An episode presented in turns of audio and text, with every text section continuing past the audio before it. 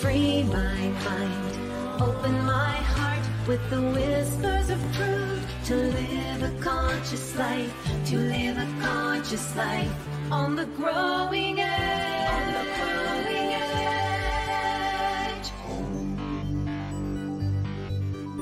edge. And now, here's Ali. Hello and welcome to Growing Edge Live. We are so happy to be here today, and we, I mean, my beautiful guest today, James Mellon, who you're going to meet in just a little while, and my producer, Michael. Hey, Michael. Uh, Growing Edge Live is all about inspiring minds, healing hearts, and transforming lives. And we talk to beautiful people from all walks of life that are soul centered and channeling their time, their talent, their resources, their energy, their creativity, their passions, their love. They're channel- channeling it all to doing really good work in the world.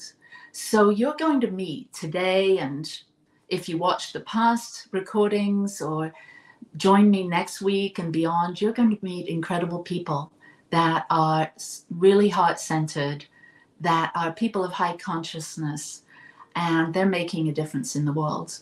And I have these conversations because I know that sharing this kind of these kind of stories from these individuals, these particular people that have learned how to um, live in principle and have a deep connection to the universe. They really know how to manifest what's in their heart and what's most important to them and more importantly, to manifest and be a uh, creative individual. So, those are the conversations we're having, and we're going to have a really great one today. But before I get started, um, as usual, I like to have my segment called Ask Ali. And today I have a question that has been sent in from Joanne. And Joanne says, how do you write a powerful affirmation? Mine don't seem to work. They feel flat and lifeless. Well, Joanne, thanks for this question.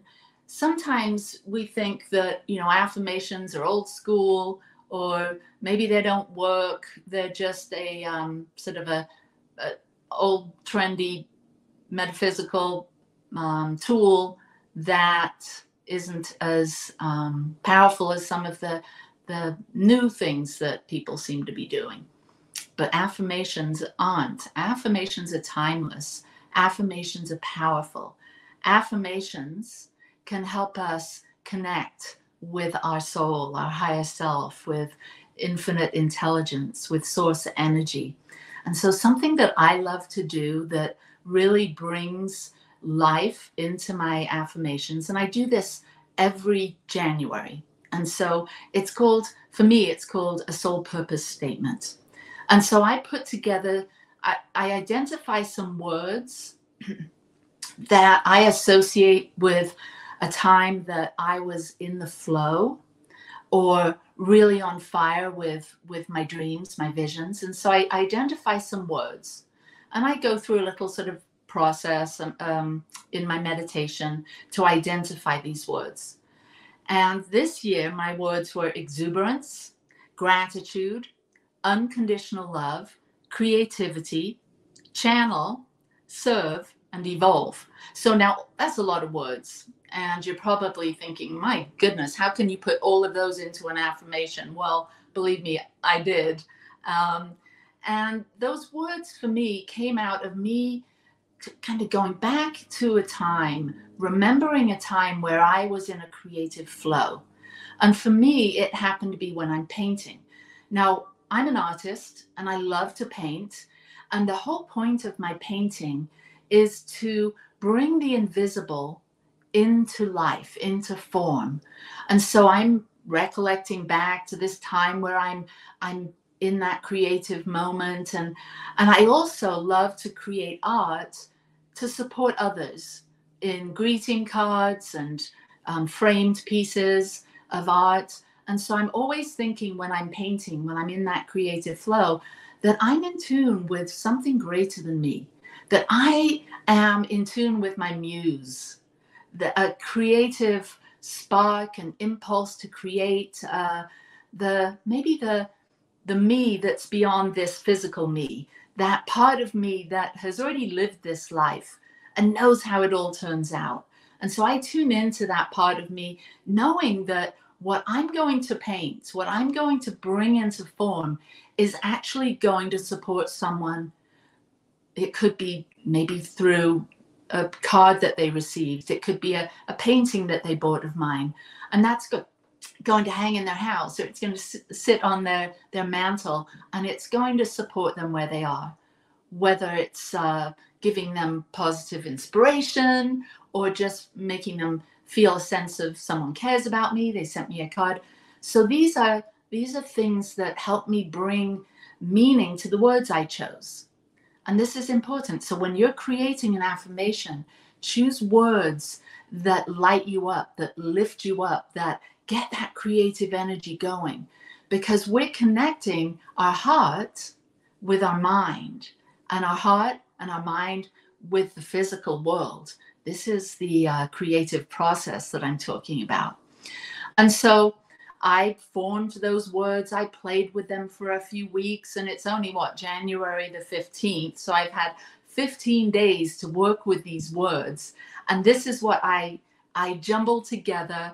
I put in the dream cauldron, I like to call it. So I'm stirring the dream cauldron with all of these words exuberance, gratitude, unconditional love, creativity, channel, service, evolution. And I'm thinking, okay, I'm going to stir this, I'm going to stir it. And what's going to emerge? What's going to come forth? What's going to be my blessing, which is my affirmation or my soul purpose statement or my mantra? So you do that. Think about the words that you connect with the time of feeling really on fire with your life, really grounded in yourself, really connected to the universe, and then throw them in that dream cauldron, stir it up, and then sit with it. Let it percolate, let it come into form. So here it is. Here's my affirmation I am grounded in grace and overflowing with exuberance and gratitude. I give unconditional love to my relationships and my work. May I be a channel of blessings as I live, serve, and evolve. Now, that's not flat and that has a whole lot of energy in, in it. It also has, it's packed with all the information, all the instructions that I need in order to actualize, materialize that. I'm grounded in grace and overflowing with exuberance and gratitude. I give unconditional love to my relationships and my work. May I be a channel of blessings as I live, serve, and evolve. Boom. Now that is a powerful affirmation that is full of life. So I've done this every year for eight or so years. My husband and I do this. We have a statement that we make together as well that has become a touchstone for us. And every year, when I have the opportunity to create, every January, create a new affirmation for myself, a new mantra, I feel so excited for what's about to come forth, what I'm tuning into, connecting with, because none of us are alone in this thing called life. We're all in this thing together. We're all creating something beautiful. And when we wake up to the fact that we are powerful, co-creative, co-creative channels, blessings, blessings unbound, blessings come forth and bless our lives, miracles unfold. Why? Because we've built up our consciousness. We are living above the line. We have the eyes to see. We have the heart to receive. And we have the hands to take it out in the world and share it. That is the law of circulation. So it's all working together. I hope, Joanne, that this supports you in creating a beautiful purpose statement for yourself, an affirmation that is full of life. And so, if you want support with this, I I um, we have a video that I recorded on January 1 that walks you through this whole process. You can find it at uh, Satya Center on YouTube and or uh, New Thought Media Network. Uh, you can go to their YouTube channel and find it there. So peace and blessings to you, Joanne. Thank you so much for uh, asking this really important questions. Affirmations are still powerful. They're still relevant. And the more we can use them in our everyday life, the more our life expands. So, mm, peace and blessings. And if you want to pose a question that I can uh, tune into and and share some of my thoughts and insights, you can send that to growingedgelive at gmail.com.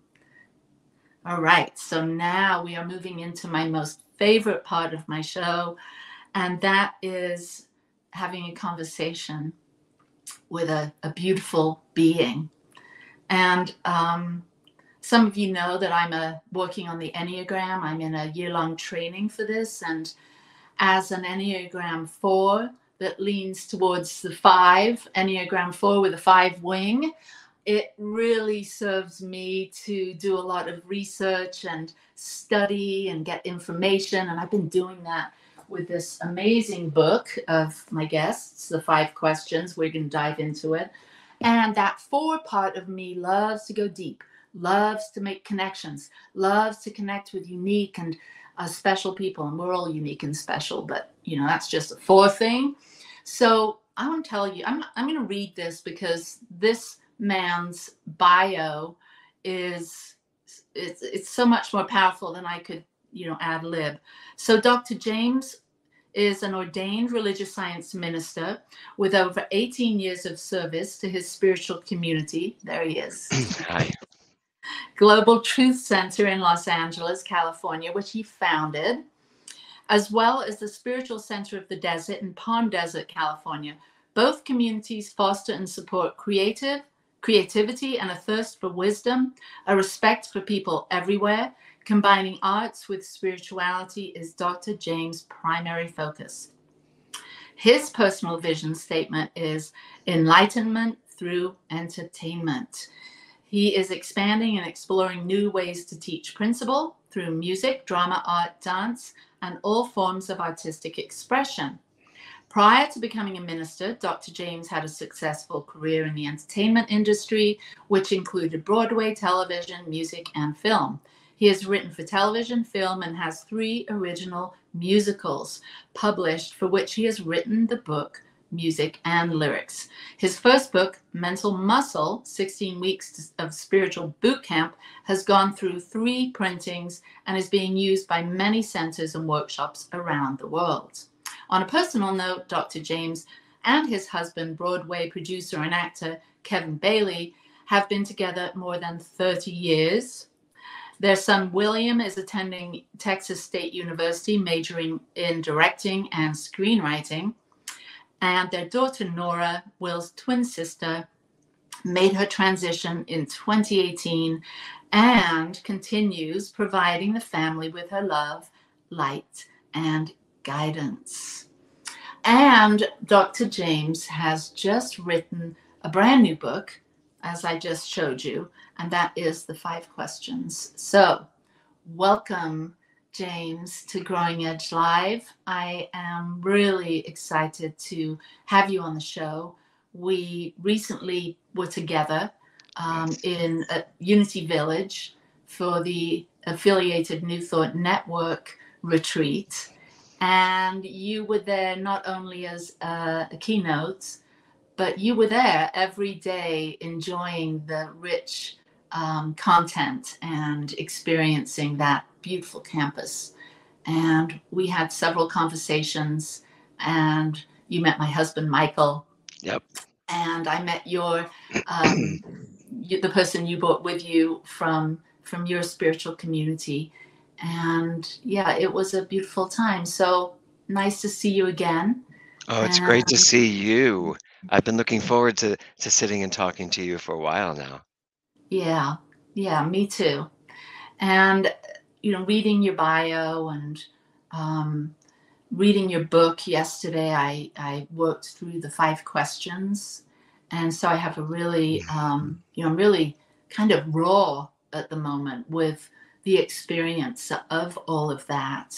Yeah. And I really love to connect with my guests and the, the you know, what they've created, as well as get a sense of who I'm talking to um, on a deeper level. And, and reading your book and your journey with losing your daughter, Nora, um, has just just left me really excited to, to connect with you and just really kind of you know recollecting a lot of my experience because i too uh, lost we lost our son adam in 2018 and so you know we'll get to more of that later on. For now i'd love my guests to meet you and get to know you a little bit by you sharing how did you get to be like reading your bio how did you get to be there? That that doesn't happen by chance. All of that does not Right.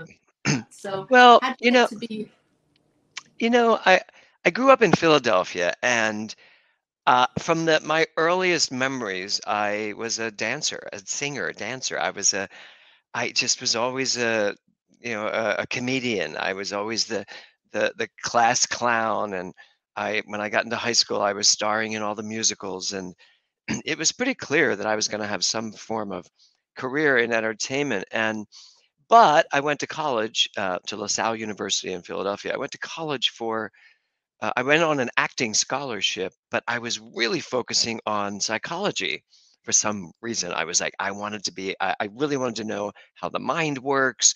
You know, I wanted to know the the subconscious thoughts of people. And and then my mother died as I was entering my junior year of college, and I I had this catharsis of like, wait, what am I doing? Why am I why am I still in Philadelphia? I'm 20. I think I was 20. She died when I was 19, actually. Um, and I was like, no, I'm I'm I'm leaving. And so my dad said, great, do it. I moved to New York, and within a few years, I was um, uh, starring on Broadway. And it's not that I I didn't have the training because I kind of studied it, you know, hackneyed throughout my youth. But when I got to New York, I just acting, singing, dancing. I went full throttle and had a very successful career as an actor. And then in the 1980s, um, I was starring in uh, 42nd Street, the Broadway musical 42nd Street. And my best friend got very, very sick. No one knew what it was. All of a sudden, we're all wearing spaceship spacesuits to go visit him, and he was one of the first people any of us ever knew that died of AIDS. And when that happened, and this, everything shifted in New York City, everything shifted in all of our lives. It was like, what is going on? Um, I started writing, and so I wrote my first musical, and it was called An Unfinished Song Mm. and it was about a life cut short. Now, in the musical, he dies of cancer, not AIDS. Um, and the whole catharsis is a gay man dying of cancer is just presumed that it was AIDS back then. If you die of anything young back then, you have AIDS. Um, and it was a really powerful journey for me. So that opened off Broadway. Then I was really more, oh, I really should write more. I should direct. And I got very interested in the business, moved out to LA to do that musical, signed by the top agency as a director, writer, actor. And then I met this teacher, Dr. David Walker, who was teaching the science of mind. And as soon as he spoke, uh, something hit me, and I was just like, oh my God, this is the truth. I'd been to Unity. I'd been studying with Eric Butterworth actually in New York City the whole time, and it Mm. all felt very fluid. But when I heard religious science through Ernest Holmes' voice, everything that the Fillmores had taught in Unity suddenly had a, a, a- more expansive understanding for me. So I just started taking classes, but I was still acting and directing and writing. And now suddenly I'm a practitioner. Then all of a sudden, I study to be a minister. Most of it was just like, oh, you know what? That'll be fun. Let me be a minister, and then I could give lectures. That'll be fun while I'm acting. And then ah. one summer at a, at a retreat at Asilomar in Monterey, California, I'm sitting in this room where Ernest Holmes used to speak, and someone was speaking, and this, you know how this happens where this wave of energy hits you, and you're like, oh my God, I need to open a church. and I, I called my husband and I was like, Kevin, now both of us are like these vibrant actor, director, producers in the business and having an amazing career. And I call him from Monterey and I was like, honey, I'm going to open a church. And he, without missing a beat, he went, no, you're not. said, we are not doing that to our life. I said, no, I gotta, I think I have to open a church. And, you know, reluctantly, he supported me. And, but instead of opening a church, I bought a theater. We bought a theater, this gorgeous theater in North Hollywood, California. And we opened what was called the NoHo Arts Center. The church was called the NoHo Arts Center for New Thought. Hmm. And the, the theater company was called Open at the Top, which was Ernest Holmes' autobiography. and so for 15 years, we ran one of the most successful theaters in Los Angeles, producing musicals and plays and and every Sunday, Sunday service without without missing a beat, every Sunday, and we became over overflowing with members because, as you said earlier, and thank you for that uh, introduction. My mission statement, my my vision statement rather, was enlightenment through entertainment. So I was not going to stop acting. I was not going to stop directing and dancing and choreographing and writing, but I was also going to be a minister. So I have managed all these years to combine all of this into one um, very fun career. So that's really how I ended up where I am. And even my daughter, um, my children grew up in the theater. And there's a section in the book where I talk about the day she couldn't find the words to a song that she was on stage performing in front of a sold out audience. And I was running the lights. And oh my God, you know this as a parent.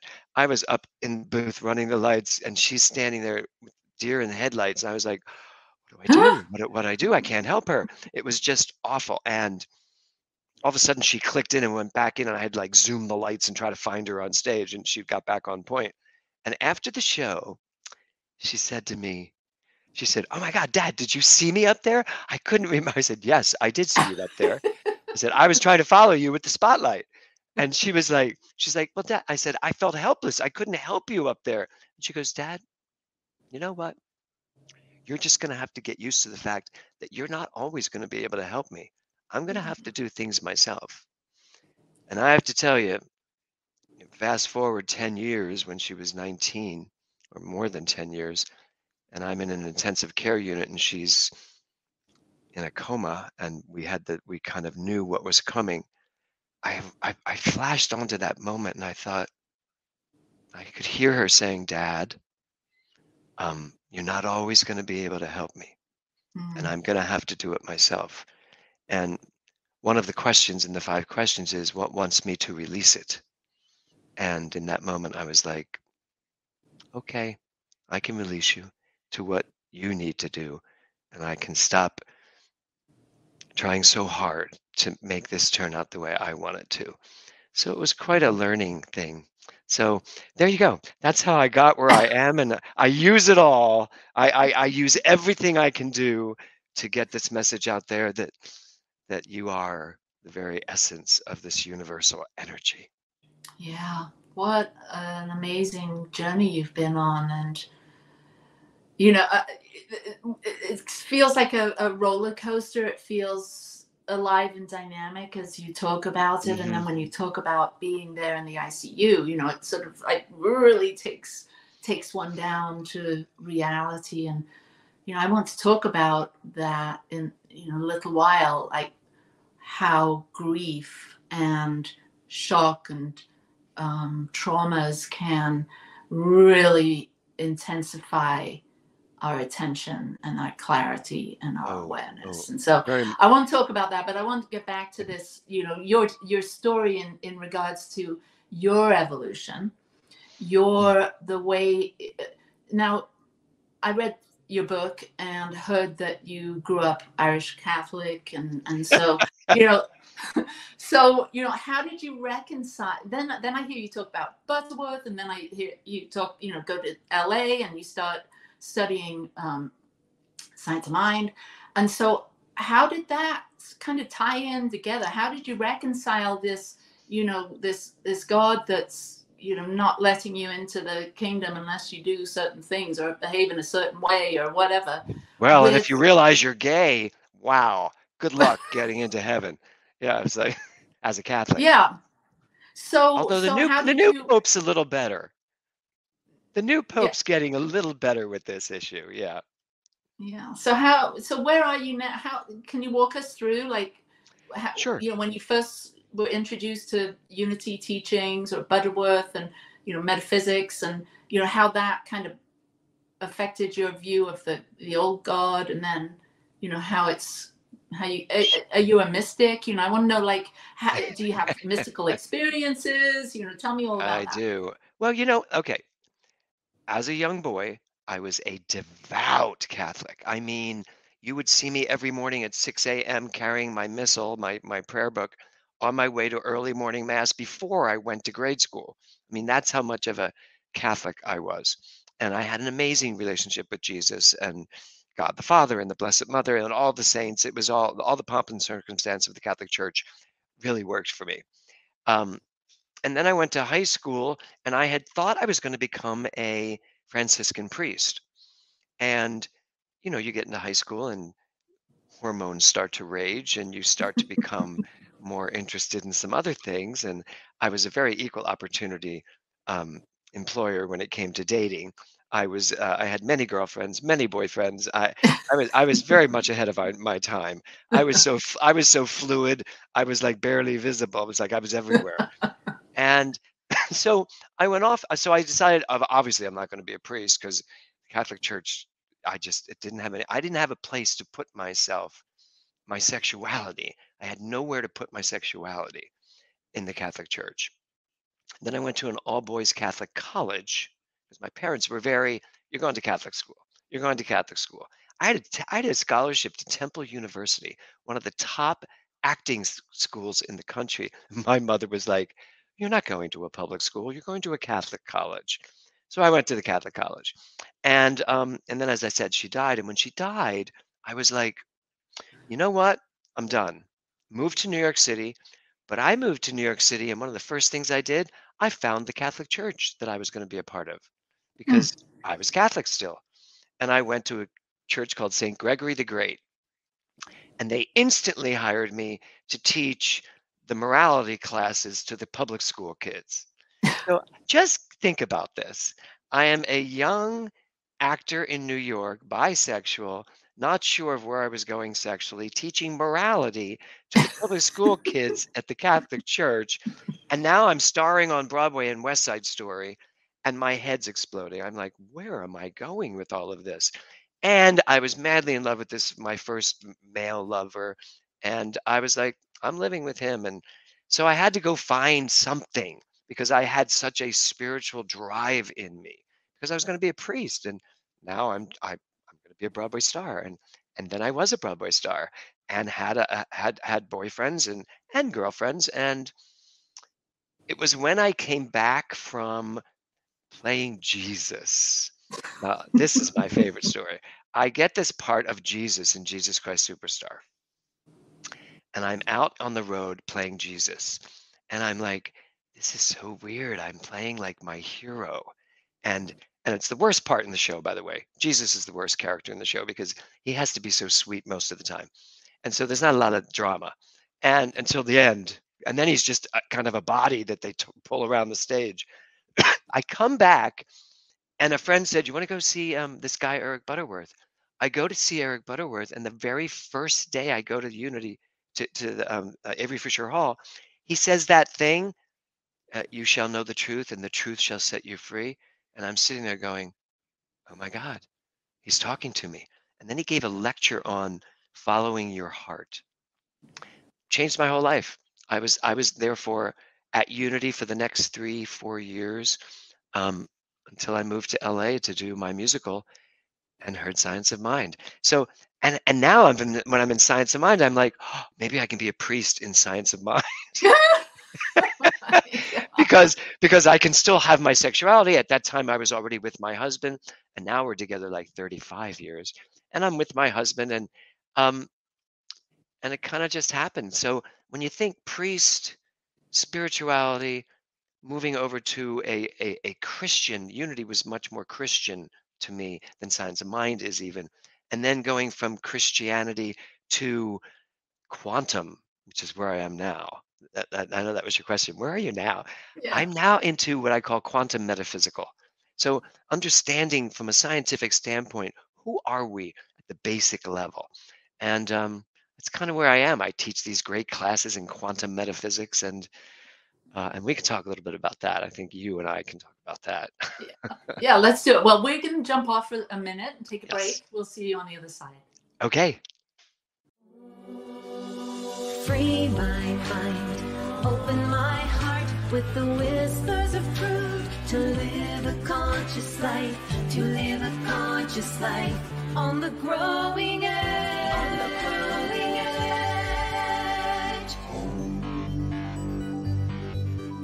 edge. And now, here's Ali. We're back. That was so it's cool. so it's so wonderful to um, hear your story and and how you got to be you and and I'm I'm so glad that we sort of went back, circled back a little bit to to draw out that mystical thread, which yeah. I just love that. I myself felt um, very connected to the mystical side of life when I was a, a young one. And so I'm always intrigued as to, especially with colleagues that have, have dedicated their, you know, that are ordained ministers that have, you know, made that commitment to being, I'll say, a channel of blessings. Mhm. Um, and so I I want to you know in honoring that and then having just read your book your new book I want to I'd love you to talk a little bit about how all of that experience that you've had on and off Broadway building you know learning and growing in in metaphysics and quantum the world of quantum um, and how that all formulated to become the, the this book the five questions and how you know it it has actually so i want to talk you to talk about your five questions um, and how they've evolved and grown. And let's end up with where are you now with that? Is there like is it is there something else that's give come through that? Or you've given birth to so something new from those five questions that that you're moving forward with? That's a great question. Um, you know, the five questions. When, I opened the center, I I don't think any of us are, are are really prepared for what it is to open a brand new spiritual center, a new church, and it had a life of its own. And it, I've now been the spiritual director of the Global Truth Center for over 20 years, and so running the church and a vibrant, successful theater company.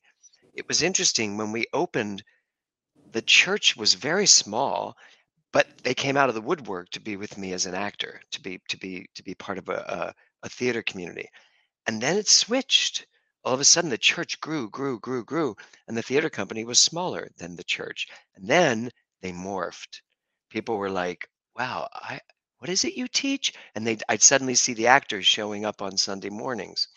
Um, so this kept evolving, and I'm one of those people that thinks the best way to teach is through experience. You know, I, I I can teach all the words and I can teach the books and I have, but unless I experience it, unless I'm actually living it, uh, I can't really teach it because you teach something by showing how it works. And so I'm all about experiential. So I just want to do experiential after experiential after experiential. So about eight years ago, we were doing this wonderful uh, retreat at Casa de Maria in uh, up uh, up by uh, Santa Barbara. Beautiful retreat, and I brought. I think there were about 80 people that came up for this retreat, and it was the first day of the. We had the night before the big fire pit, and everybody was excited. We get breakfast is over, and I'm walking towards where the first workshop is, And my assistant minister at the time came up to me. She was passing me and she said, I am so excited for your workshop. I said, I am too. I said, and she, and she said, somehow she said it and I was like, but it's it's on Thursday. This was like Monday. And she goes, It's today, it's right now. I was like, What do you mean it's right now?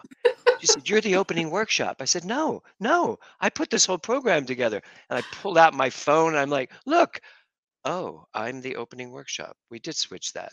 And I was like, and I I I'm very spontaneous. And I thought by Thursday, I'll have a whole different feeling of what everybody needs and I'll create a workshop spontaneously. Well, now I had to create a workshop spontaneously in the next 10 minutes. and I was like, oh my God, James, procrastination. We need to get get on top of this. And so um, I went and sat under this huge tree.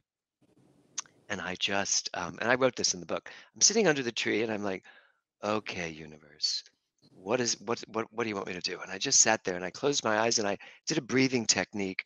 And all of a sudden, these five questions came to me in the direct order I do them in in the book. And I'm I'm on my phone with my, you know, thumbs putting it all in my notes. And here are these five questions. And I was like, okay, I guess this is the workshop. And I walked into the workshop with my little iPhone and I was like, okay, um, I want everybody to lay on the floor. And I turned on the music and I, I just took them through a, a creative visualization and then started peppering in the five questions giving Mhm. each question like 15 minutes. And because it was like a two hour workshop, and people are crying. And I was like, oh, wow, these questions are really intense. And I finished, and everybody was so impressed and excited about the questions, and they had all their notes. And then I came clean. I said, well, just to be uh, I just thought this up about 10 minutes ago. Well, now about two hours ago. And so, but then I started paying attention to those questions for myself. And I was about to go do a keynote in in Las Vegas, and they wanted me to do a big workshop, and I thought, well, why not? I already have it. So I went and did the workshop there, and again, everybody on in mats laying all around me, crying, and and I had a, a I had um beautiful pianist there who played live music through the whole thing. And one of the women from that workshop came up to me and said, "Can I have those five questions? Can could you send them to me?" And then she said, "You really need to turn this into a book." And this was like 8 years ago. And I was like, "I will. I will turn this into a book." So, I started writing the book and it it was I thought I did a good job. I wrote the book and then I gave it to the important people in my life, the editors and people that I, I respect. Every one of them to a T said, It's good, but it's not there yet. There's something missing. I was like, Well, what's missing? The five questions, they're right there. I'm, I'm like, Do it now. That's actually, it's our vision statement, mission statement, do it now. And so um, I did the book, and but it wasn't. And so now it's 2018, and I've just written the the fi- and the next draft of the book, and I thought, you know what, I'm going to give it to Nora, my daughter. I said, I'm going to give it to Nora because she's young. All these people are old. They don't know what's really what the young people want, and she she has a better perspective. So I give it to Nora. she reads it, and she gets back to me, and she's like, Dad, I love it. It is so great. And there's something missing about it. I can't put my finger on it. I was like, unbelievable. She's right. So, and then less than a month later, she died. And then I had a connection to the book to her, and I couldn't even look at the book. I couldn't, I Mm. just couldn't do it. Could not do it. And so um, a year later, I was on on a on a, a riverboat, oh no, on a houseboat in in uh, the Grand Canyon, Lake uh, Lake Powell, and I thought I'm gonna go. I'm gonna try to write this book how I used it during Nora's passing, and I wrote the first version, and and that was four years ago, and then that didn't feel right, and then I wrote the second version, and that didn't feel right, and then I sent the version to an agent who went nuts over it and said, "Oh my God, mm. this is this is amazing. We I, I want to I want to rep you," and she did, and I went through all these publishing houses that loved the book but wanted me to write it this way, wanted me to change it to this. Another person said, You should really just turn this book into a grief book. And I was like, I don't think we need another book on grief. And that's not what this book is. And finally, I ended my contract, took it back, and um, had a very interesting thought, which is I'm just going to write the book I wanted to write. And then the second half of the book is going to be my journey with Nora through her five days, ironically, the five days it took her to pass. Mm-hmm. And that's what I did. And when I finished it, it was done and we published it. And it has been really going like wildfire. This person tells this person, this person reads it. I've got, I got a call from a woman in New York who I don't know. And she said, No, I got a call from someone I do know who said, Oh my God, I just finished your book. I said, Oh, how did you know about it? I haven't really done the publicity yet. And she goes, A friend of mine already read it. And so um, so that's been the journey. And now, thank you for putting that up there, Michael. So everybody who's listening to this and who's part of Ali's community and my community who are watching, um, you can click on this and go to this this uh, link, and you can upload, download a free chapter, and just get a sense of what the book is about. And then uh, then you'll know if you want to read the whole book. So I wanted to give that away today, so people could get a sense of what the book is about. So, Yeah. um, so that's where I am today. This book I'm about to do, I, I can't really talk about it yet, but I am going to do a TED talk based on the book. And um, I have an agent and a, a, pre- a press agent who's booking me on a book tour to take the book around the country Beautiful. because the questions are important. And I'll tell you what the questions are. The first question is, why am I here? I use that 10 times a day.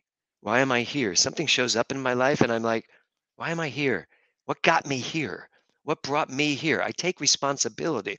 Why am I sitting here with Ali on a Monday morning on Martin Luther King Day talking about all of this? There's a reason. And I don't have to know the answer, but the question will provoke an understanding. And the second Mhm. question is what wants to know me in this quantum field of ideas?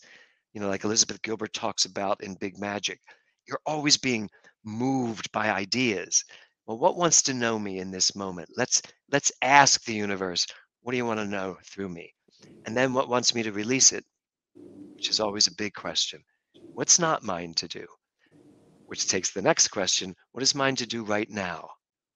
Not like what's my purpose? What's mine to do as a long-term thing? What's mine to do right now in this moment um, and then the last question, which to me is the most provocative, because people have so much trouble with this last question Do I know how great I am? And oh, I, even, I just got teary eyed thinking about that. because I think one of the greatest problems in our, our generation, in our world, is self esteem. Because most of us have been brought up in a religion that teaches us we are less than and when you come into new thought, you come into quantum metaphysics, you start to understand how can you possibly less be less than what you are made of, which is what everything is made of. And then I go back to my Catholic school where the nuns taught me, where is God? God is everywhere. Well, if God is everywhere, I have to be part of that everywhere. Therefore, I am that energy that God is. So do I know how great I am? Mm. So there are the five questions and how they guide me through my whole life in every situation. Yeah, I can see that. I mean, I, I just read that whole section in the book about how you use them um, as you went through those those unthinkable, those devastating days with Nora. And I overlaid my experience with losing Adam. Um, Yes. And so, you know, I when we first chatted about you being on the show, and I thought, okay, we're going to talk about grief. We're going to go deep. we Yes. but yes. I'm just naturally not, you know, it's hard for me to stay on that, you know, grief vibe because I do know how great I am. And Yes, I do do. know how great we are as these radically unique, individualized, differentiated, you know, stardust beings. You know, we've got a lot Yes. a lot to experience and a lot to bring forth and a lot to create and a lot of fun to have and so there's this mix of you know how does someone that's been so lit up with these you know these metaphysical uh, principles or insights or quantum awareness then handle the the you know losing a child and so you know i Yeah. as i went through these five questions and you know the, it's like my two stories are bumping up against each other there's this this personality this mother that has lost her first child and found his his you know lifeless body Mm. but there's this part of me that's like you know i must say in that moment and pondering your questions and you know seeing adam but his you know his essence wasn't there any longer i was holding those two stories those paradigms were bumping up against each other in a very weird and mystical way. Mm-hmm. It's like i felt in that moment that why am i here? You know i'm i'm here because it's the only place i should be god damn it. Like Uh-huh. nobody i don't want anyone else finding my son. That's my job. Like so it was this this experience of i'm right where i need to be. And i there were no tears. There was just a lot of kind of slow mo feeling. And i really feel like that was a gift. One of the greatest gifts that i ever could have received is finding my son. And you know people let's say 95 and a half percent of the people were just like what the hell are you talking about? You're doing a spiritual bypass. You're on you're Mhm. you're Mhm. obviously you've lost your mind. But i felt that to be such a blessing and a sacred moment. It was a realization for me that his journey was up that he had made a choice. Right. and i honored that choice. I'm his mother. I'm like i'm honoring maybe didn't agree with everything he did but i have to honor those deeper soul decisions and Right. he made one and so it, it's you know i can't say that i'm just on cloud nine with it all that's No, not no. it at all And I so resonate with the way you just presented that that part of your story because um, it, when Nora passed, there was a part of my mind that was like, James, you can't possibly live past this. You can't. Nora Nora was a twin, is a twin, my son and her, and but Nora was like this. Nora and I had this special bond um, that that I also have with my son. But there was something in Nora and I that, and everybody knew it, including my son. And there was a part of my critical brain that was saying, "You need to die. You need to just stop. You need to." And yet, um, we had. We had I had to keep going and do everything that had to be done. And I had my son to also contend with and and and show how we can get through this. And then came the memorial service, which I knew was going to just be torture. And and yet, and everybody said, you do not need to do this. Um, we we let's pick a minister. And I was like, do you really honestly think that I'm going to let any other minister preside over the memorial for my daughter? And it happened less than a month after her passing. And I was sitting, I was sitting in my in her bedroom, which by the way, I'm in right now. I've turned it into my office. The top half of the room is exactly as she left it. The bottom half is mine. And um, I was sitting in this room and I heard this voice and I just started laughing. My husband came in, he goes, What's up? Why are you laughing? I said, and I told him. So Nora and I used to go br- wedding gown shopping. How gay could I be? But but I wanted to go but see wedding gowns with her. And so we used to go look at all the wedding gowns and I'd say, I don't know that I'm going to really be able to marry you because oh my God, I, I, I'll just be a barrel of tears up there trying to marry you. And she goes, you know what, Dad? Every now and then you're going to have to grow a pair and do what happens. and I was like, so I'm sitting in her bedroom and I was like, I was just thinking about I should do this there, Sarah. And all of a sudden I hear in my head, oh, please just grow a pair and do it. and I just started laughing. I was like, all right, thank you. Good point. Um, so yeah, people don't. It is the most extraordinarily difficult, traumatic, horrifying, worst nightmare anyone could ever, ever have to go through to lose a child in any scenario. And I am aware of that. And it was my biggest fear. When people, you know, you'd, at, you'd be in workshops and people go, What's your biggest fear? And I'm like, That anything would ever happen to my children. That's my biggest fear. So now it's in front of me. And unless you have gone through that, you can't possibly know what goes through people's minds. And you know, we talked about grief for a second. and You said we didn't want to talk about grief on this program, but I think grief, grief, I mean, you know, that room was filled with people. But for some reason, your your grief and my grief, not that it was actively out there, put us sitting next to each other in a row where all Mm, of a sudden everything about us came out. I mean, mm. I I don't know almost anybody else from that whole conference, but somehow you and I got pulled into the vortex of sharing with me your son also died and my daughter had died and we, we were like so there's a universal energy, a quantum vibration that will always bring you to where you need to go. Why am I here? Because I need to be here. Hmm. Well, yeah, thanks for for bringing back that sweet memory and tying it together. And I can only imagine that Nora and Adam have have something to do with it. oh, I, I have no doubt. No doubt. Probably Nora was like, hey, Adam, let's try to get them together. They could be good together. yeah, and I I can imagine um, the two of them just reveling and enjoying the fact that that we're having this moment of Yeah. of remembering them and remembering what we're to do as they've left. We you you have Will and I have Alex and Chris, my two, and we get to show up and and be the parent, be the friend, be the the guide for them.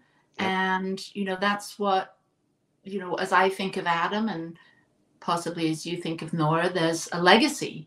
You know, I'm hmm continuing with all those you know adam informs me you know if i if i'm feeling down or if i'm feeling up and remembering happy memories adam and his memories and somehow you know we don't know in the, this quantum soup what's really going on how close they are if they're actually talking to us i mean we we like to think that like to think but that, yeah.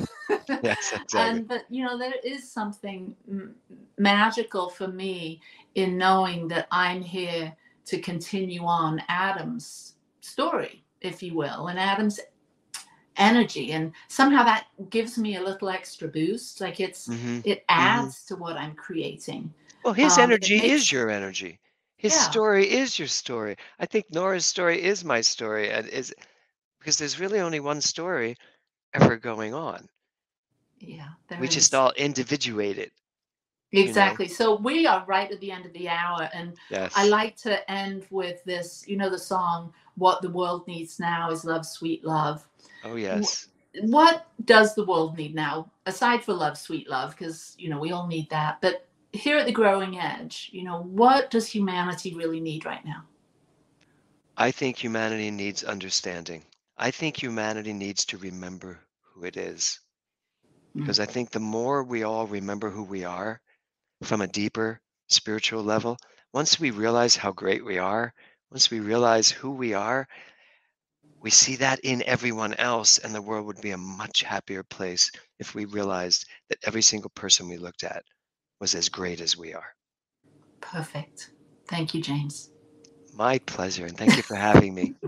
You are so welcome. And you can go to James's website to find the book Yep. and find out more about him and the wonderful classes that he teaches. And thank you for being here today, our viewers. And next week, I have the beautiful Tanis Helliwell. She is an author and um, she speaks to leprechauns, if you can believe that. That'll be fun. so thanks everyone. Peace and blessings to you and lots of love. Bye bye. Free my mind, open my heart with the whispers of truth to live a conscious life, to live a conscious life on the growing edge.